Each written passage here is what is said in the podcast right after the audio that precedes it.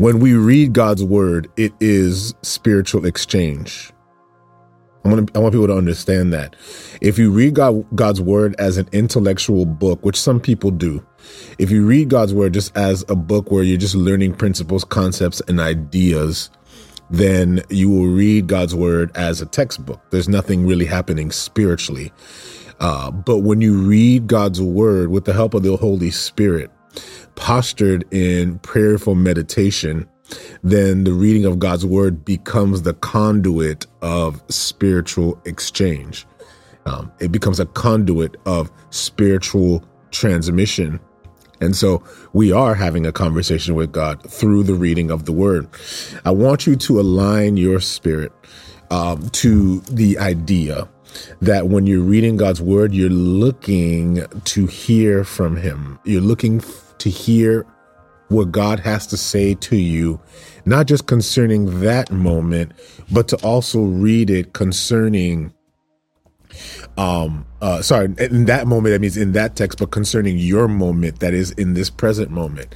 God is always speaking. It's up to us to align ourselves to him to hear what he has to say god never stops speaking he's always speaking and so, guys, I want to encourage you right now. Go ahead and turn your Bibles to Exodus chapter 30, and and we're going to uh, engage in the uh, in the Word of God today. And and so here's here's step one, and I, I believe that this is a powerful endeavor as you engage in the Word. Step one is going to be uh, when you read God's Word, ask three questions. Okay, what is God saying or revealing concerning Himself? What is God saying or revealing concerning people? And what is God saying or revealing concerning me? Now, since you'll be reading it, you're going to be asking that question uh, for yourself. What is God saying or revealing concerning you as you read that scripture?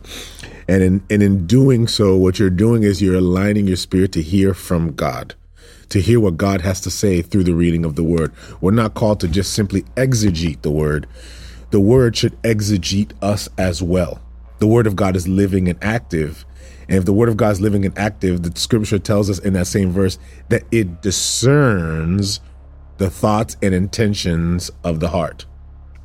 It discerns the thoughts and intentions. So that means the scripture is discerning you and, and, and dividing your thoughts and your intentions. So the scripture is exegeting you in the same way that you are called to exegete uh, the scripture. So with that being said, I want to encourage you right now to go ahead and turn your Bibles to Exodus 30.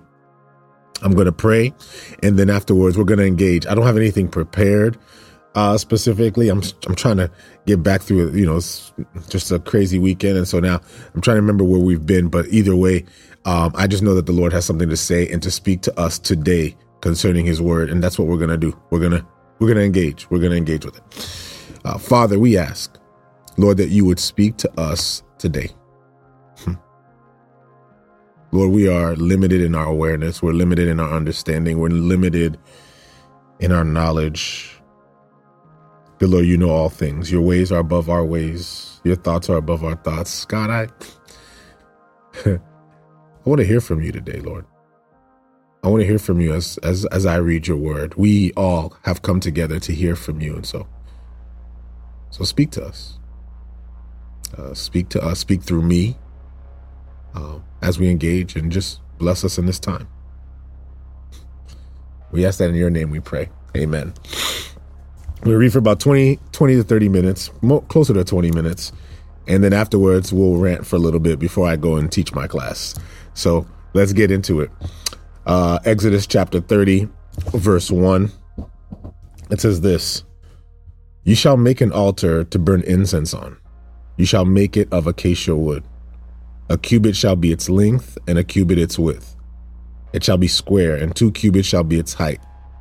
Its horn shall be of one piece with it, and you shall overlay its top, its sides all around, and its horns with pure gold.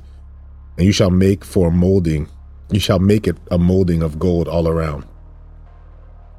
Two gold rings you shall make for it, under the molding on both its sides. You shall place them on its two sides, and they will be holders for the poles with which you which with which to bear it. You shall make the poles of acacia wood, and overlay them with gold.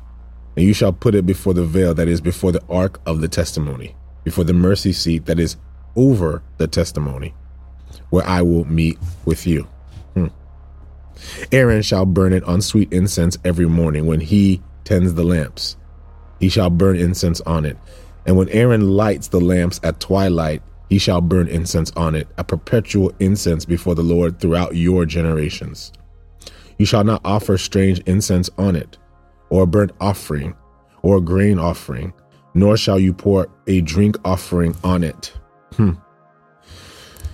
And Aaron shall make atonement upon its horns once a year with the blood of the sin offering of atonement. Once a year he shall make atonement upon it throughout your generations. It is most holy to the Lord. Then the Lord spoke to Moses, saying, When you take the census of the children of Israel for their number, then every man shall give ransom for himself to the Lord. When when you number them, that there may be no plague among them when you number them. This is what everyone among those who are numbered shall give half a shekel according to the shekel of the sanctuary. A shekel is 20 gerahs. And half a shekel shall be an offering to the Lord. Everyone, including among those who are numbered from 20 years old and above, shall give an offering to the Lord. And the rich shall not give more, and the poor shall not give less than half a shekel. When you give an offering to the Lord, make atonement for yourselves. And you shall take the atonement money of the children of Israel and shall appoint it for the service of the tabernacle of meeting, that it may be a memorial for the children of Israel before the Lord to make atonement for yourselves.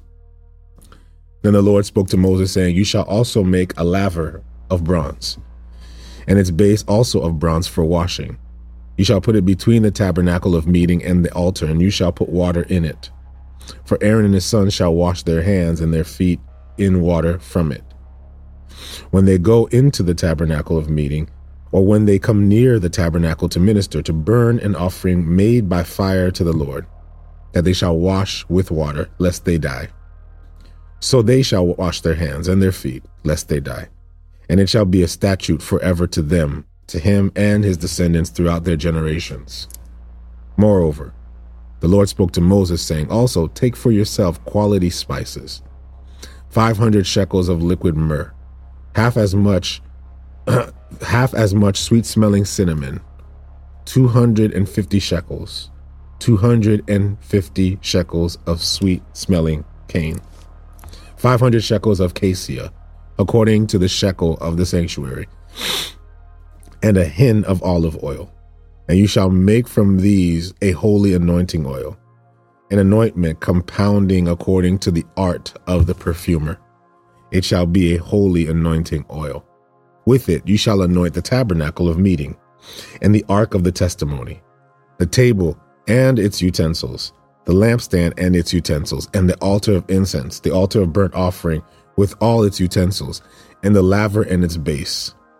You shall consecrate them that they may be most holy. Whatever touches them must be holy. And you shall anoint Aaron and his sons and consecrate them, that they may minister to me as priests. And you shall speak to the children of Israel, saying, This shall be a holy anointing oil to me throughout your generations. It shall not be poured on man's flesh, nor shall you make it like, uh, make any other like it, according to its composition. It is holy and it shall be holy to you.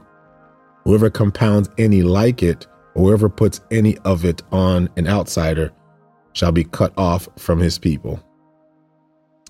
And the Lord said to Moses, Take sweet spices, stacte, onycha, galbanum, and pure frankincense. With these sweet spices, there shall be equal amounts of each. You shall make these an incense, a compounding, uh, sorry, a compound according to the art of the perfumer salted, pure, and holy. And you shall beat some of it very fine, and put some of it before the testimony in the tabernacle of meeting, where I shall meet you. It shall be most holy to you. As for the incense, which you shall make, you shall not make any for yourselves. According to its composition, it shall be to you holy for the Lord. Whoever makes any like it to smell it, he shall be cut off from his people. Mm. Chapter 31 Then the Lord spoke to Moses, saying, See, I have called by name Bezalel, the son of Uri, the son of Hur, of the tribe of, of Judah. And I filled him with the Spirit of God in wisdom and in understanding and in knowledge and all manner of workmanship, to design artisan works, to work in gold and silver and bronze, and cutting jewels for setting and carving wood, and to work all manner of workmanship. And I indeed have appointed him Oholiab, the son of Ahisamach, of the tribe of Dan. And I have put wisdom in their hearts as gifted artisans that they may make all that I have commanded you the tabernacle of meeting, the ark of testimony, the mercy seat that is on it, and all the furniture of the tabernacle, the table and its utensils, the pure gold lampstand with it, with all its utensils, the altar of incense, the altar of burnt offering with all its utensils, and the laver and its base, the garments of ministry, the holy garments for Aaron the priest, and the garments of his sons to minister as priests, and the anointing oil and the sweet incense for the holy place, according to all that I have commanded you, they shall do.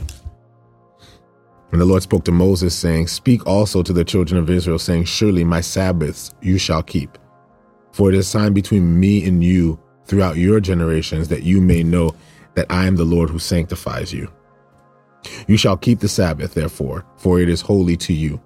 Everyone who profanes it shall surely be put to death, and whoever does any work on it, that person shall be cut off among the people. Work shall be done for six days, but the seventh is the Sabbath of rest, holy to the Lord.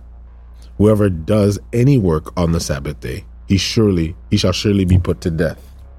Therefore, the children of Israel shall keep the Sabbath to observe the Sabbath throughout their generations as a perpetual covenant.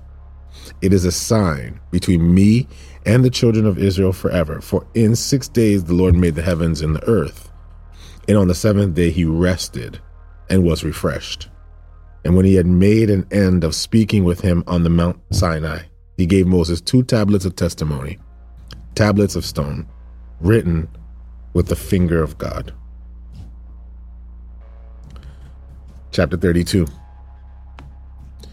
Now, when the people saw that Moses delayed coming down from the mountain, the people gathered together to Aaron and said to him, Come, make us gods that shall go before you, before us.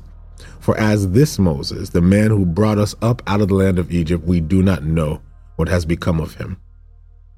And Aaron said to them, Break off the golden earrings which are in the ears of your wives, your sons, and your daughters, and and bring to bring them to me.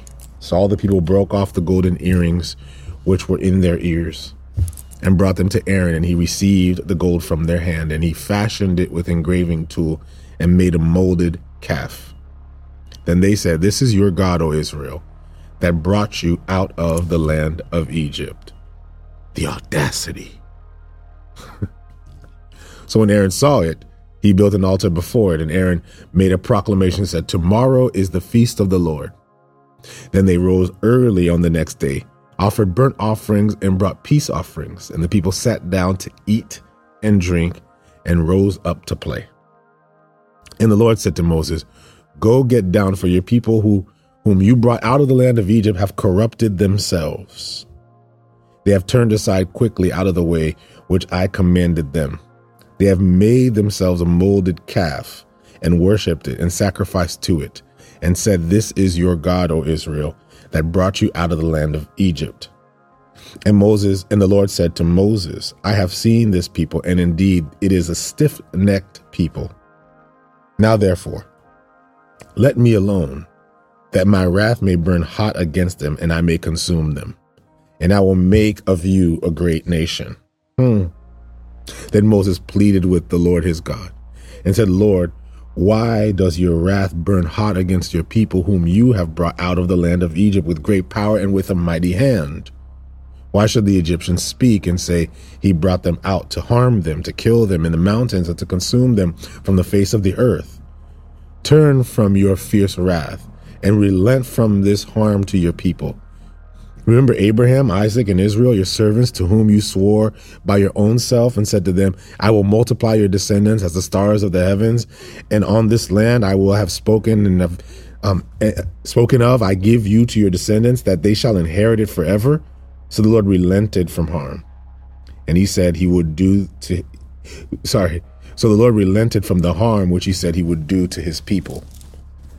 And Moses turned and went down from the mountain, and two tablets of testimony were in his hand. The tablets were written on both sides, on one side and on the other, they were written. Now the tablets were the work of God, and the writing was the writing of God engraved on the tablets. And when Joshua heard the noise of the people as they shouted, he said to Moses, There is noise of war in the camp. But he said, It is not the noise of the shout of victory, nor is it the noise of the cry of defeat, but the sound of singing I hear. So it was as soon as they came near the camp, he saw the calf and the dancing. And Moses' anger became hot, and he cast the tablets out of his hands and broke them at the foot of the mountain. Then he took the calf which they had made, burned it in the fire, and ground it into powder, and he scattered it on the water and made the people of Israel drink it. And Moses said to Aaron, What did this people do to you that you have brought such a great sin upon them? So Aaron said, "Do not let your do not let the anger of my Lord become hot. You know the people that they are set on evil. For they said to me, Make us gods that you shall go bef- that that that shall go before us. As for this Moses, the man who brought us out of the land of Egypt, we do not know what has become of him. And I said, Whoever has gold, has any gold, let them break it off. So they gave it to me and cast it into the fire. And this calf came out. so when Moses saw that the people were unrestrained, for Aaron had not restrained them to their shame among their enemies, then Moses stood in the entrance of the camp and said, Whoever is on the Lord's side, come to me. And all the sons of Levi gathered themselves together to him, and he said, and he said to them, Thus says the Lord of Israel, let every man put his sword on his side and go in and out from the entrance to entrance throughout the camp, and let every man kill his brother, every man his companion, every man his neighbor. So the sons of Levi did according to the word of Moses, and about 300, sorry, about 3,000 men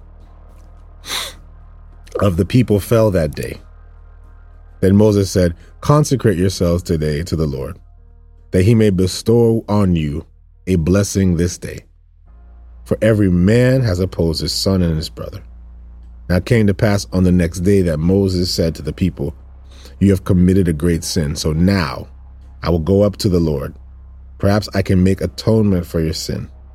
Then Moses returned to the Lord and said, Oh, these people have committed a great sin and have made for themselves a God of gold.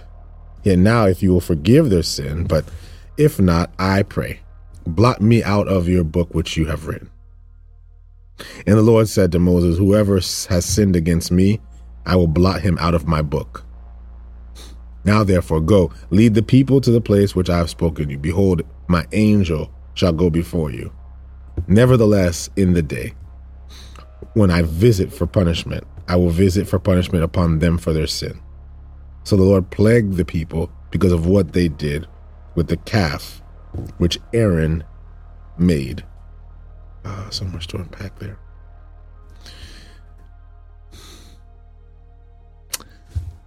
Chapter 33.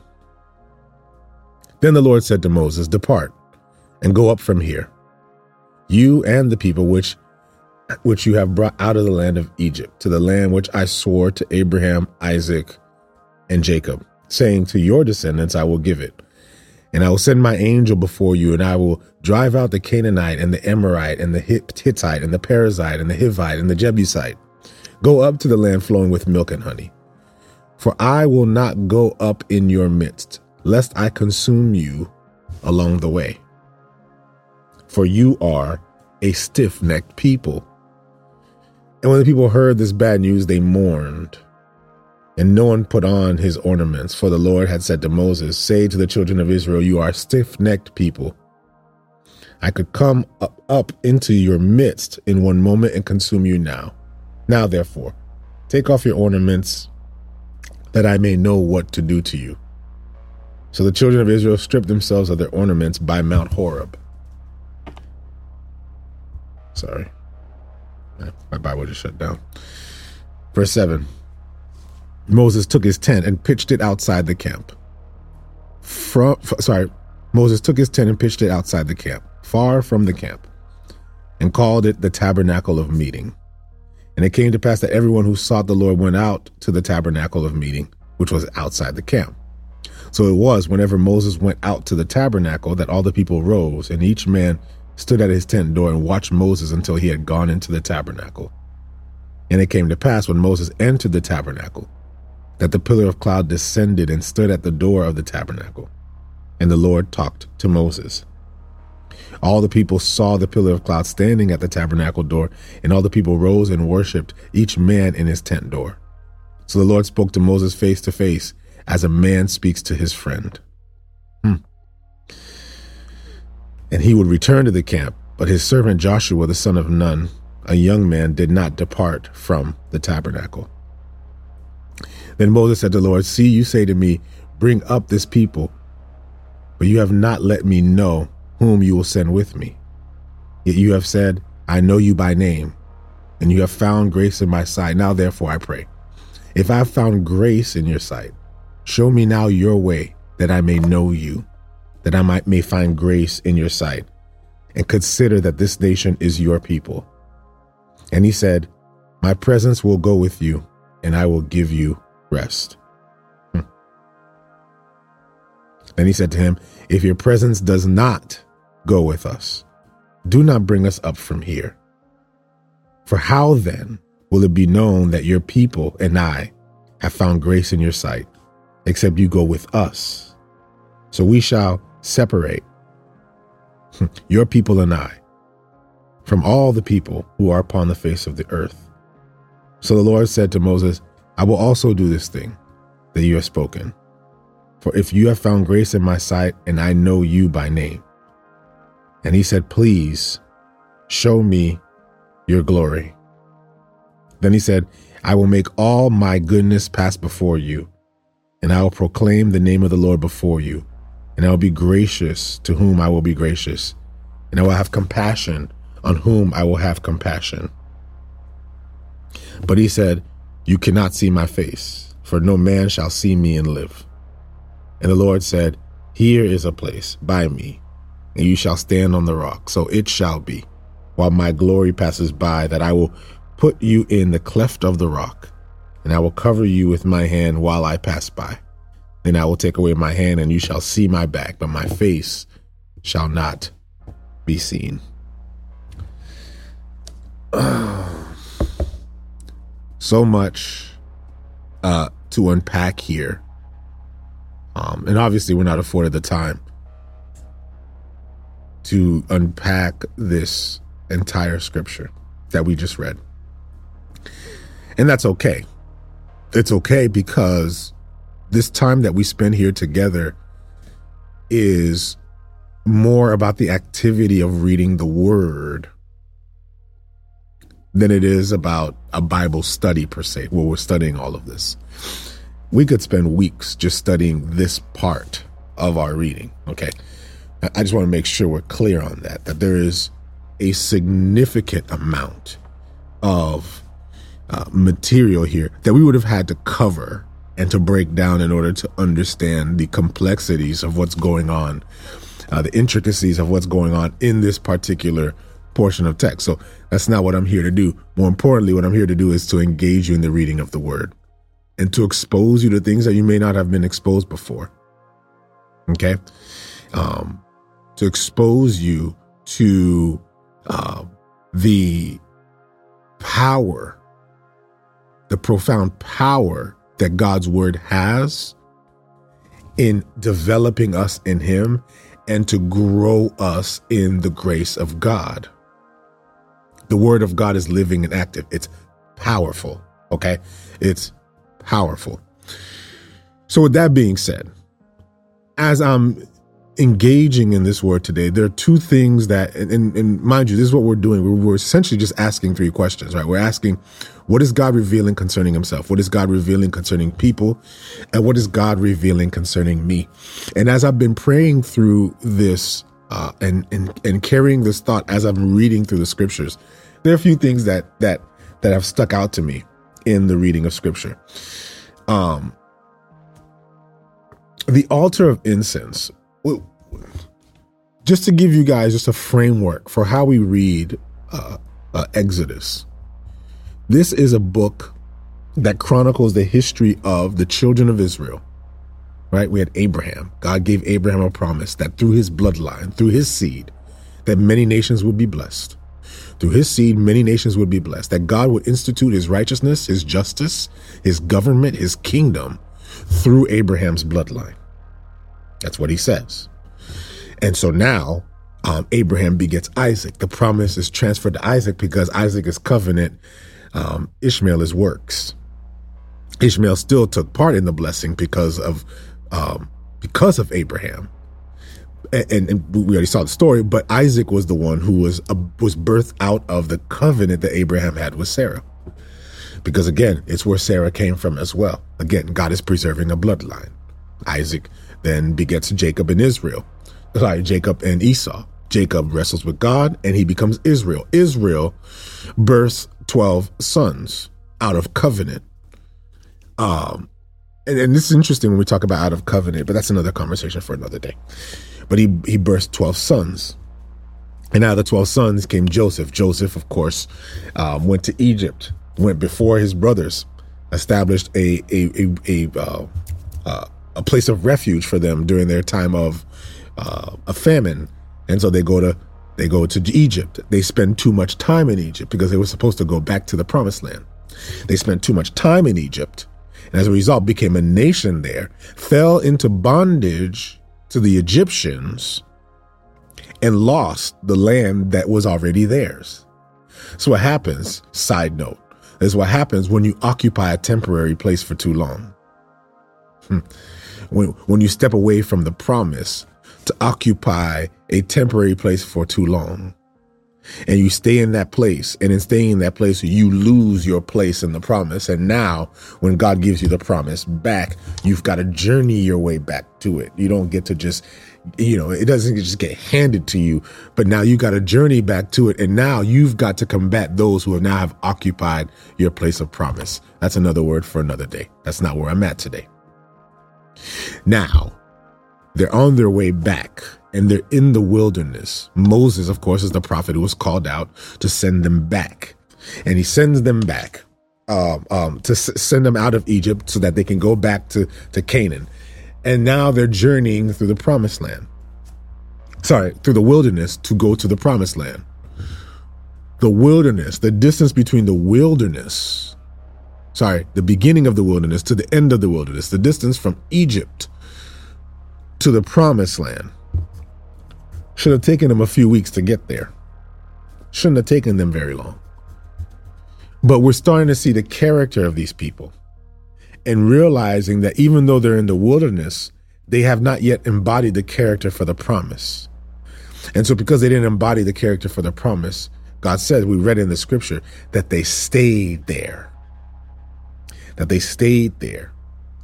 Um, they spent a significant time at Mount Sinai.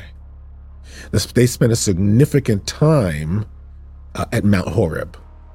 They spent they spent a significant time at the mountains because they weren't ready yet to move on to the next place. Now these people, remember, they're the people now who have called who were called to become a nation. They established a covenant with God. This covenant was sealed by blood. And this covenant would be that they would now become the nation that would usher in the kingdom of God, that they would be the ones who would represent God to show what God was truly like. They were going to be a nation of priests.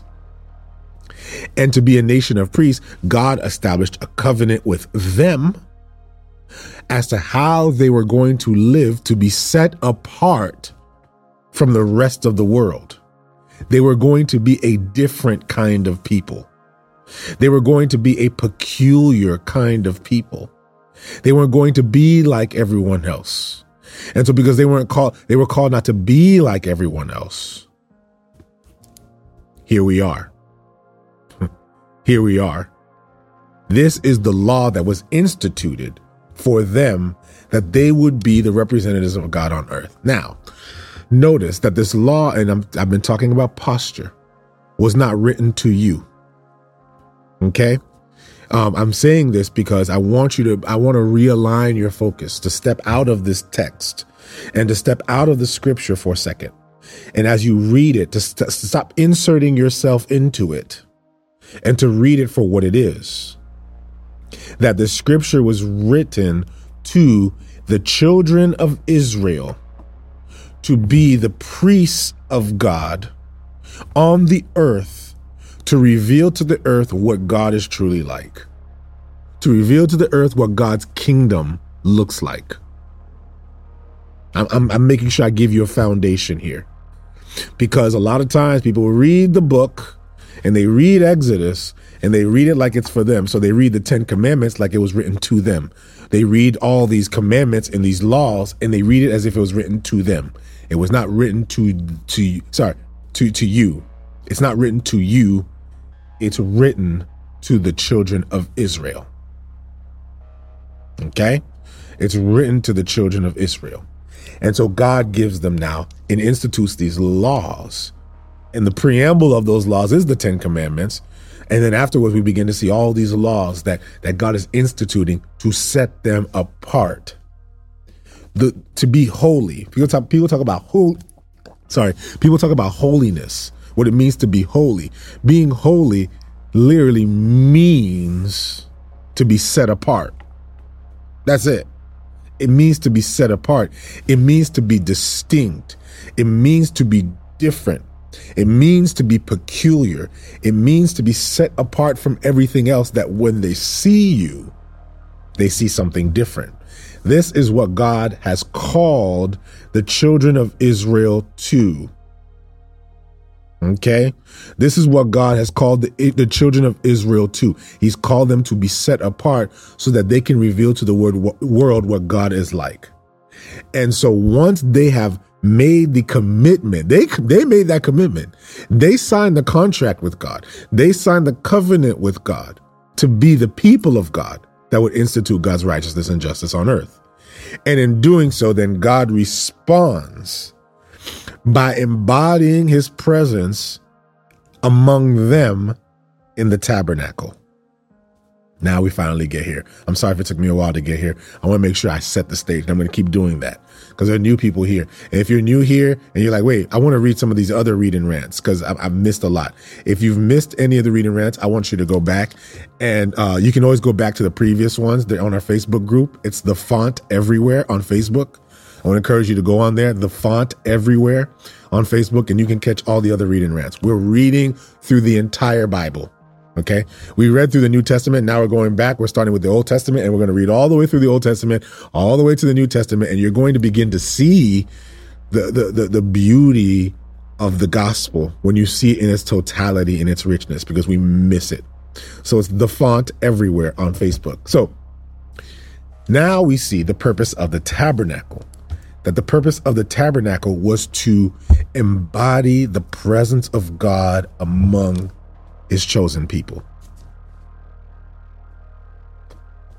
Where has this presence been embodied before? Well, it was embodied in the Garden of Eden. When we read in Genesis chapter 2, we see the, the garden that the Lord had created and put man in it. The scripture tells that he put man in the garden to tend it and to keep it. Stay with me for a second, fam. Want to make sure we're all on the same page here. He put man in the garden to tend it and to keep it. In Genesis chapter 2, it gives us two things. First, it tells us that he breathed into man, breathed into his nostrils, I believe it's in verse 8, the breath of life, and he became a living soul. What we call a nefesh. That's the that's the Hebrew word for it. Nefesh. He became a nefesh. He says in Genesis chapter 1, let us create a man in our own image, according to our likeness, meaning mankind, human beings, are the representatives of God on earth. From the beginning, mankind was called to be a priest. Not a man, but mankind was called to be a priest. And in his covenant to be priests on earth, to embody God on earth, he put then man in the garden to tend it and to keep it, meaning he was the administrator of God's government on earth. Whew, stay with me, family. He was, mankind was the ambassador, male and female, the ambassadors of God on earth. And so Eden was the holy place where God and man were in covenantal union, where man was actively participating as priest. That's all a priest is, is a mediator between God and the physical. And now, of course, Adam sins, the covenant is broken. He's then kicked out of the garden. Eden is lost. Okay. And so now God is reinstituting his justice and his government through his people. Man, I don't have enough time. I'm realizing I'm spending too much time on this. Through through his people and instituting his law and his justice through his people, he now reestablishes a remnant of Eden in the building of the tabernacle. The tabernacle is the embodiment of the presence of God among the people.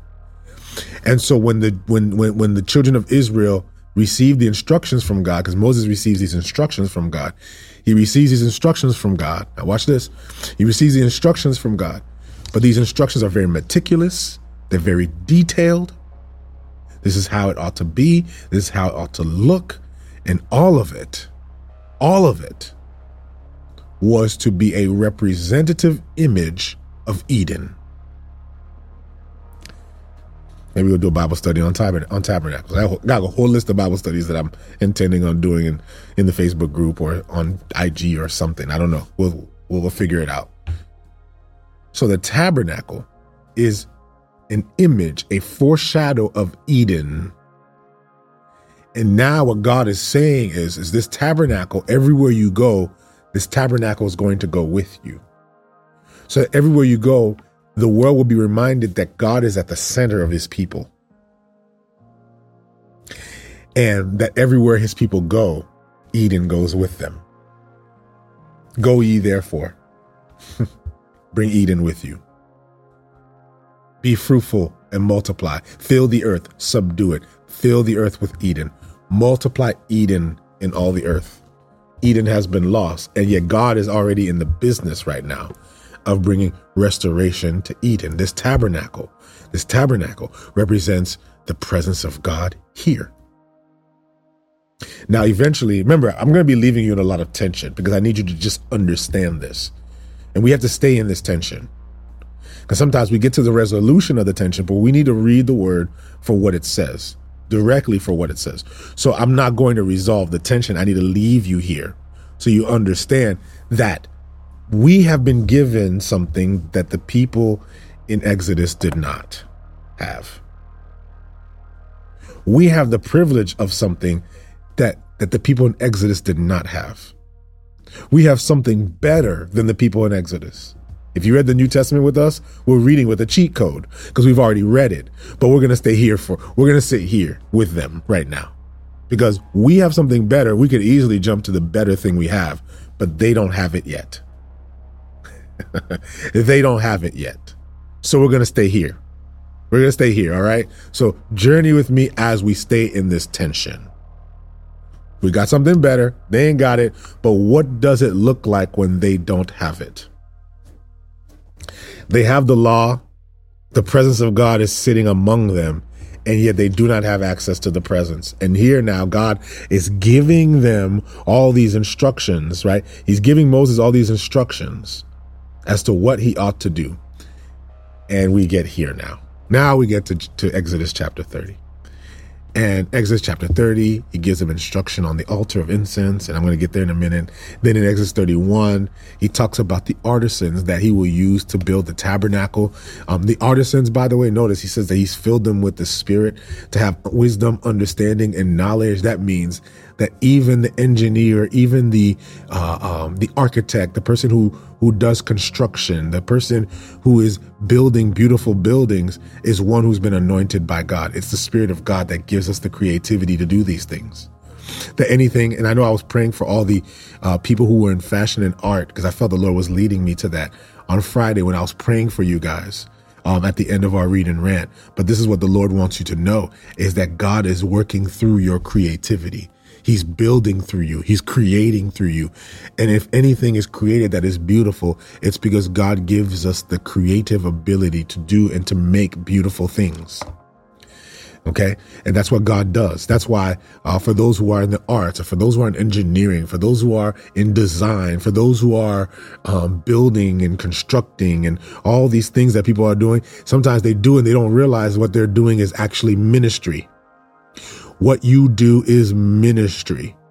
If you're an engineer, you're doing ministry, engineering. You don't need to leave your engineering business. Okay?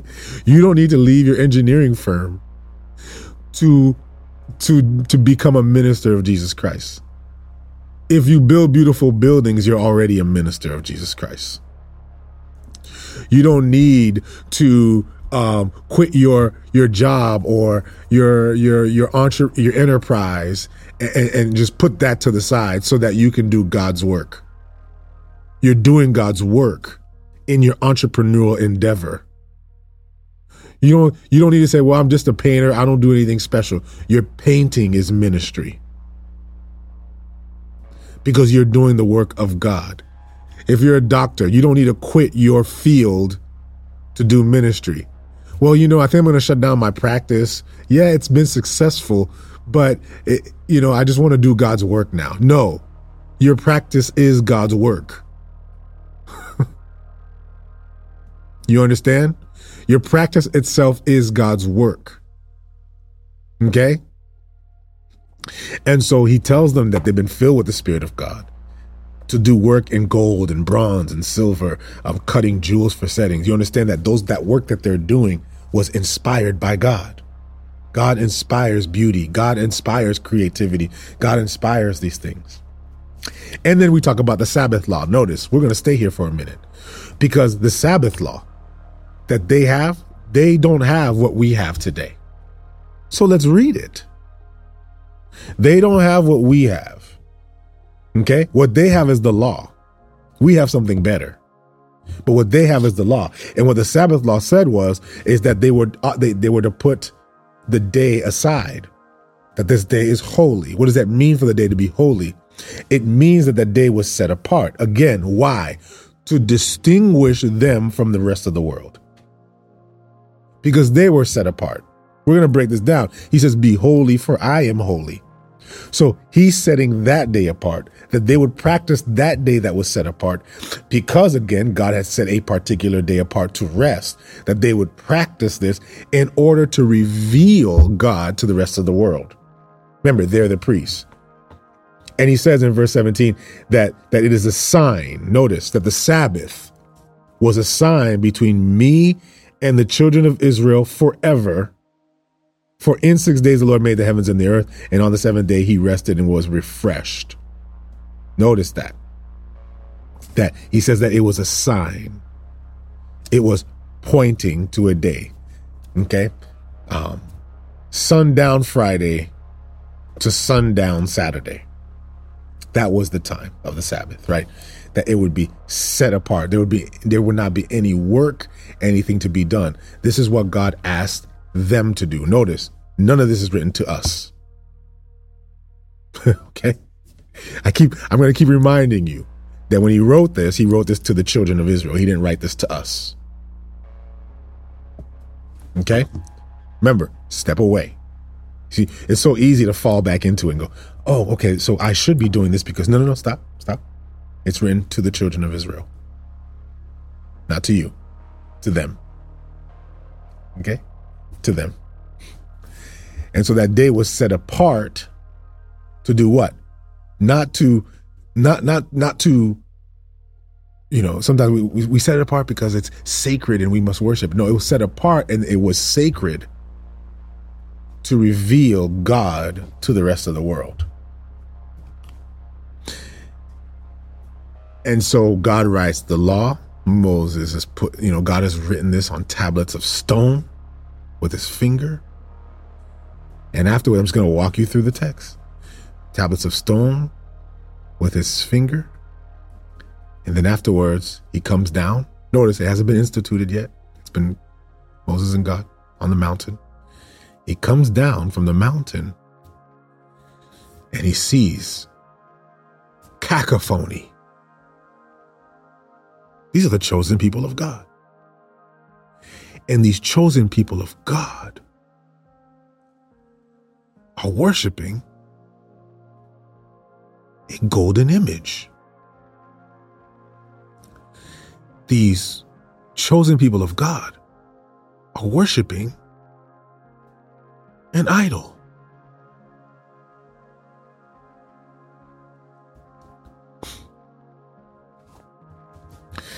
God makes a covenant with them, and they're worshiping a golden calf. I have time to break this down. But there's two things that stick out to me from all of this. Oh man, there's so much. I don't have time. Okay, let me just let me just give what I what I can. Um and maybe we'll we'll we'll continue to unpack it tomorrow. Um as we continue to read this tomorrow. But I want you to see something here, family. Moses comes down and he says to Aaron, who is the chief who who will be instituted, who's anointed. We saw that anointed chief priest, the high priest. And he says to Aaron, What's going on here? He's telling like, what, what, what's going on?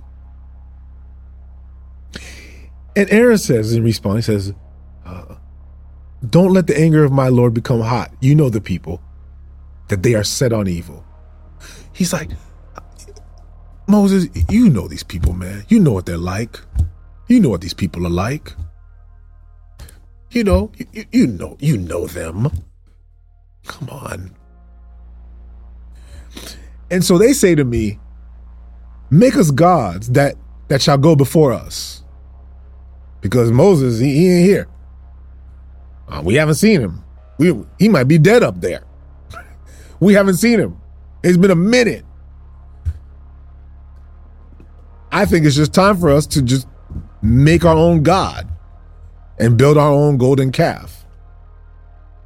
And then Aaron responds and says to Moses, And I said to them, Whoever has gold, let them break it off. So they gave it to me, and I cast it into this fire, into the fire. And watch this part. He says, And this calf came out. Stay here. I I don't have a lot of time, so I want to make sure y'all see it. Y'all caught it. Because I'm asking God, what is He saying to me? It's so easy as as a spiritual leader or as a minister or as a pastor or for those who are apostles or prophets. It's so easy for us to acquiesce to the pressure of culture. It's so easy for us to acquiesce to the pressure of society. And to say that because these people are such a stiff necked people, let me just bend to what they want to do. I don't want to resist them. I'm not going to fight them. Let me just give them this. That way, just to keep them under control. Two things I want you to see. First of all, we, we, uh, oh man, there's so much. Two, two things I want you to see. First of all, we give Aaron a lot of flack. And he deserves it, by the way. We give a lot Aaron a lot of flack, and he deserves it. He deserves it. But as I'm reading this text, I think sometimes we don't insert, we, we, we don't understand the context of what's happening here. These people have been riled up. There's a lot of them. And Aaron's very much aware that if he doesn't acquiesce to their request, then these people could kill him. They could revolt and kill him. His life is on the line. It's not just, oh, let me just do what they want to do, you know, and, you know. No. There was pressure here. And as a result of the pressure, Aaron bent to the pressure. And in bending to the pressure, he not only permitted, because notice what he says in the text. He says, "Whoever has any gold, let them break it off." So they gave it to me. This is him, you know, telling telling Moses. So they gave it to me, and I cast into the fire, and this calf just came out. Is that how it actually happened? No, that's not how it happened. Aaron didn't just throw it into the fire and it melted, and all of a sudden, magically, a calf just showed up. But that's how he says it here. Where those Let him break it off. So they gave it to me and I cast into the fire. It's this is this speaks into the tendency that we have that when we get found out for the things that we do, that we just say all of a sudden, it, it just happened. You know, when when when when you got pregnant, it just it just happened. I don't know. It's just it just happened. Or or when we get uh, caught in a certain financial situation. It just it just happened. Or when we find ourselves stuck in some really messy things, we just kind of go, uh, it, it just happened. It just kind of just it just I don't know. Like one thing led to another, and it just it just happened. It just listen. You know these people. You know how they are. You know. You know how he is. You know how he is. He just he wanted to stay at my place. He wanted to stay at my place, and you know, he didn't have a job at the time, and he he needed he needed, you know, he he needed somewhere to stay, and I couldn't let him stay on the street. I couldn't let him do that.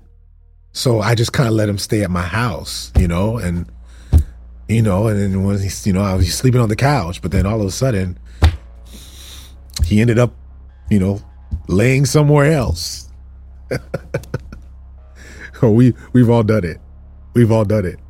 You know, we've all done it where we craft out stories to explain how we get stuck in some of the things that now we look and everybody looks at it and goes, How did you get here?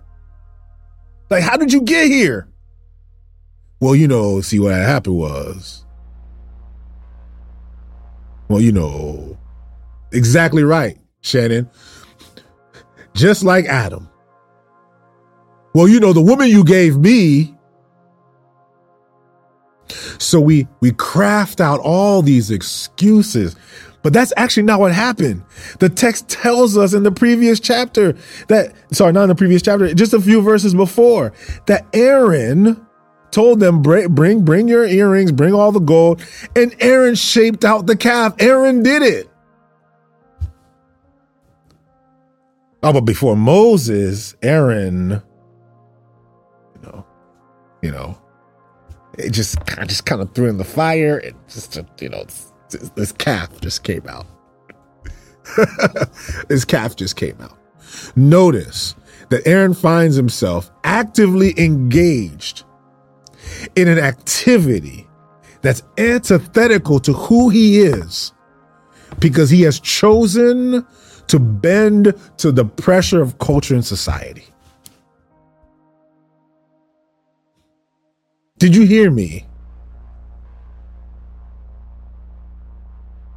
How often do we do that? How often do we simply just acquiesce to things?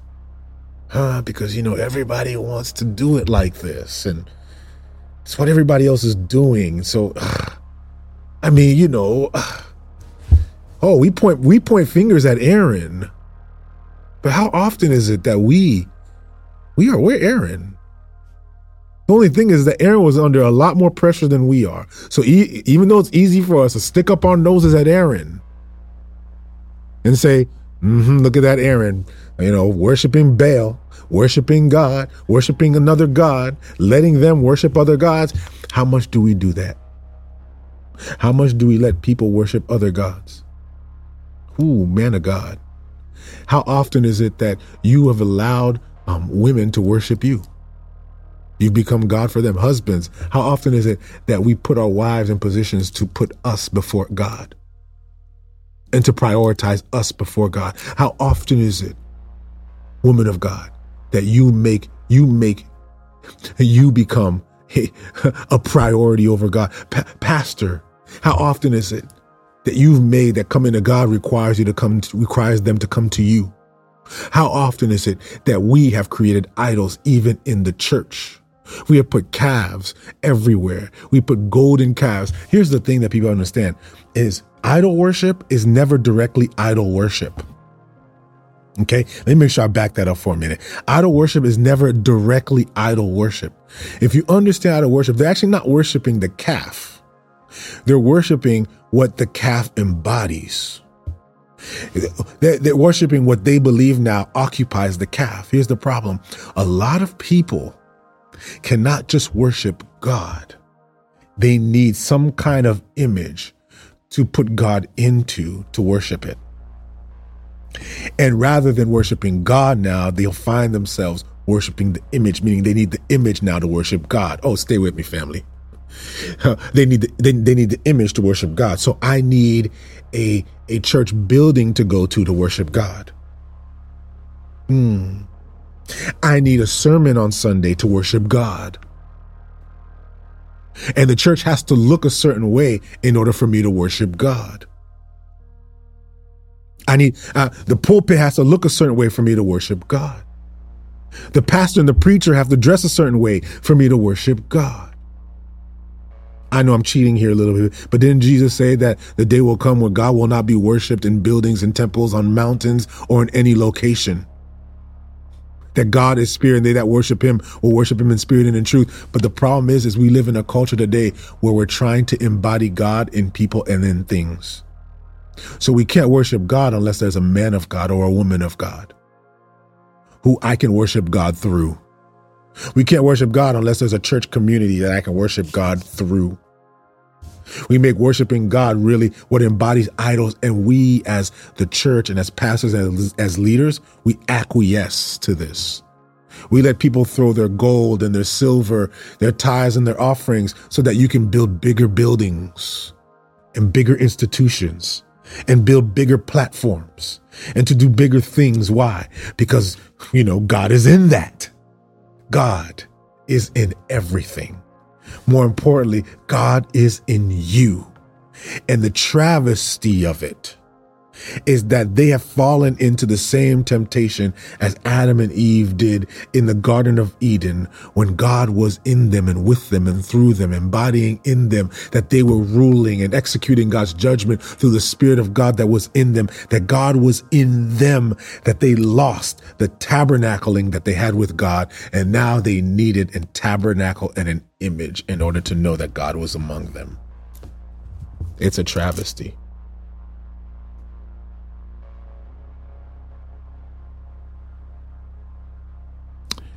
And Aaron acquiesces to their requests.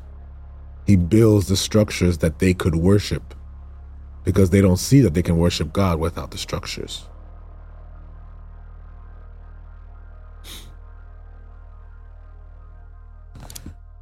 There are people even today that feel like they can't worship God unless they go to church.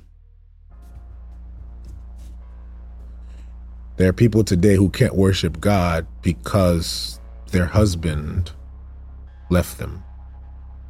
Or they can't worship God because of their wife. Since when did he become God? Since when did she become God? How often is it that we've worshiped God through our activities and our things? Let's throw some money into it, then I know it's worship.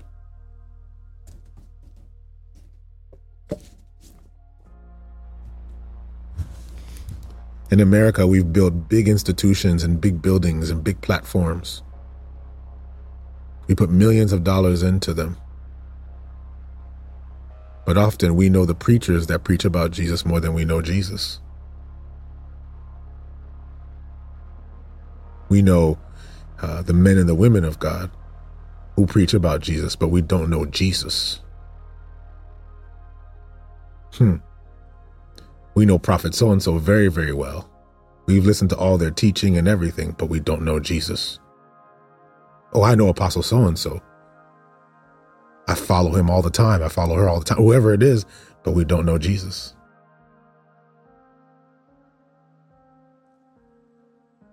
So we point fingers at Aaron, not realizing that we've created that as well.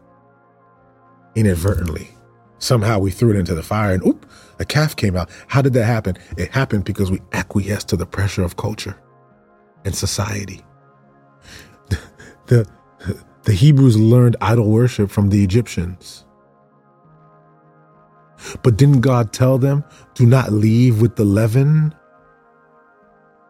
He said, make sure when you leave, have unleavened bread. Do not let Egyptian environment go with you into the wilderness. And yet they brought Egyptian ideology into the wilderness with them.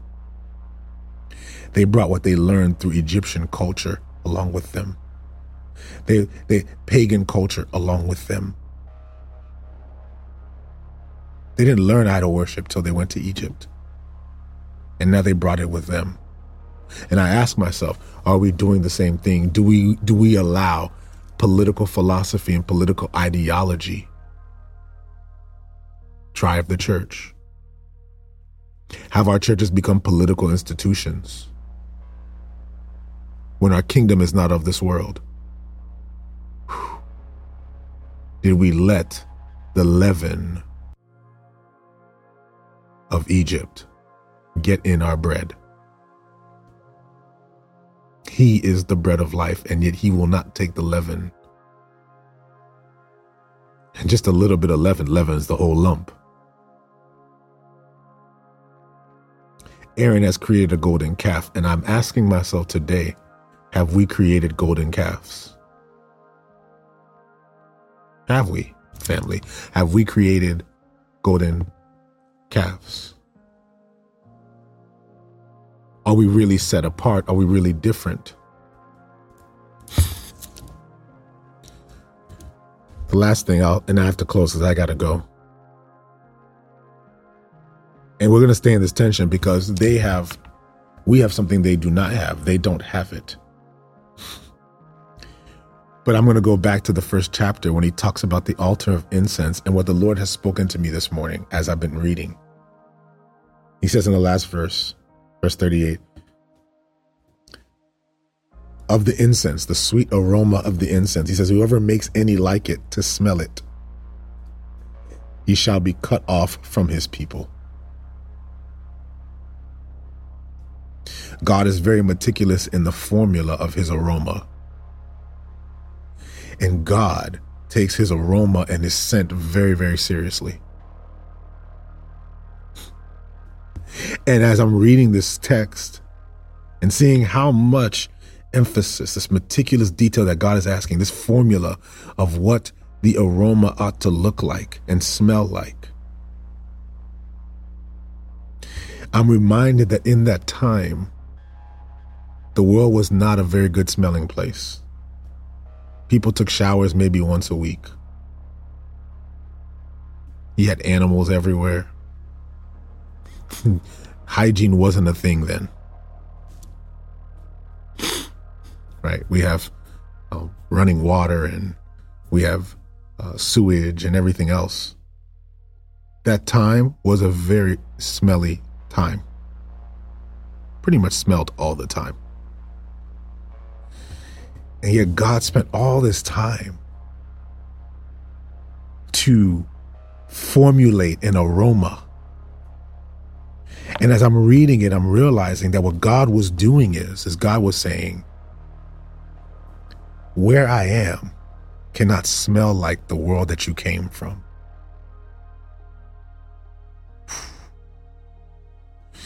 That the presence of God ought to have a different aroma. That when people walk into the tabernacle, even if they come to the outer court, they should smell something different. Out there, it smells like body odor and feces. It smells like animal and body odor and feces. But when I come, people ask, why did God spend so much time on the incense? Because when you walk in, you should smell a different aroma. You should know the environment has changed. And notice what he says. He says, Whoever makes any like it to smell it shall be cut off from his people. He was saying, Nothing should smell like my presence. My presence is that distinct from everywhere else. It tells us of the distinctness of God, that is the holiness of God. But it also tells us of the travesty that they can't bring the aroma with them. And yet, this is the privilege that we have that we get to have that aroma everywhere we go now. I say this to say to you that when people see you and where you go, as you carry the presence of God, do people smell something different? Do they sense a different aroma? When the tabernacle that has been established on your heart goes somewhere else, do people go, hmm, something on that person? A blind person who walks in would know that this is a different environment. Family, may we bring the aroma of God with us everywhere we go. May we, as Exodus chapter 30, verse 23 says, take for yourself quality spices 500 shekels of liquid myrrh, half as much sweet smelling cinnamon, 250 shekels, 250 shekels of sweet smelling cane. May we leave and walk with the aroma of God. Do we smell like the world? Do we smell like our environment? Or do we, family, smell like God? Father, I ask Lord, as we read this word, we're convicted of the distinctness and the uniqueness of your aroma. Father, I pray, Lord, as we continue to navigate through your word, Lord, seeing how the children of Israel have navigated through the wilderness, how you are establishing your presence, Father, I ask, Lord, that we would not, Lord, acquiesce to the pressures of culture, hmm. The pressure of society, but Lord, to be willingly distinct, separate, to have an aroma that is distinct from everything else. Father, I ask, Lord, that you would lead us to righteousness. Lord, to not serve idols and not to be, Lord, complicit in the construction of the idols that our world uh, so desperately wants to serve. But Lord, that we would be the images of you, that people would see you in all that we do, that they would know that we are, Lord, members of your body, called to bring righteousness and justice everywhere we go. So, Father, let the world smell your aroma on us. And we say that in your name we pray. Amen.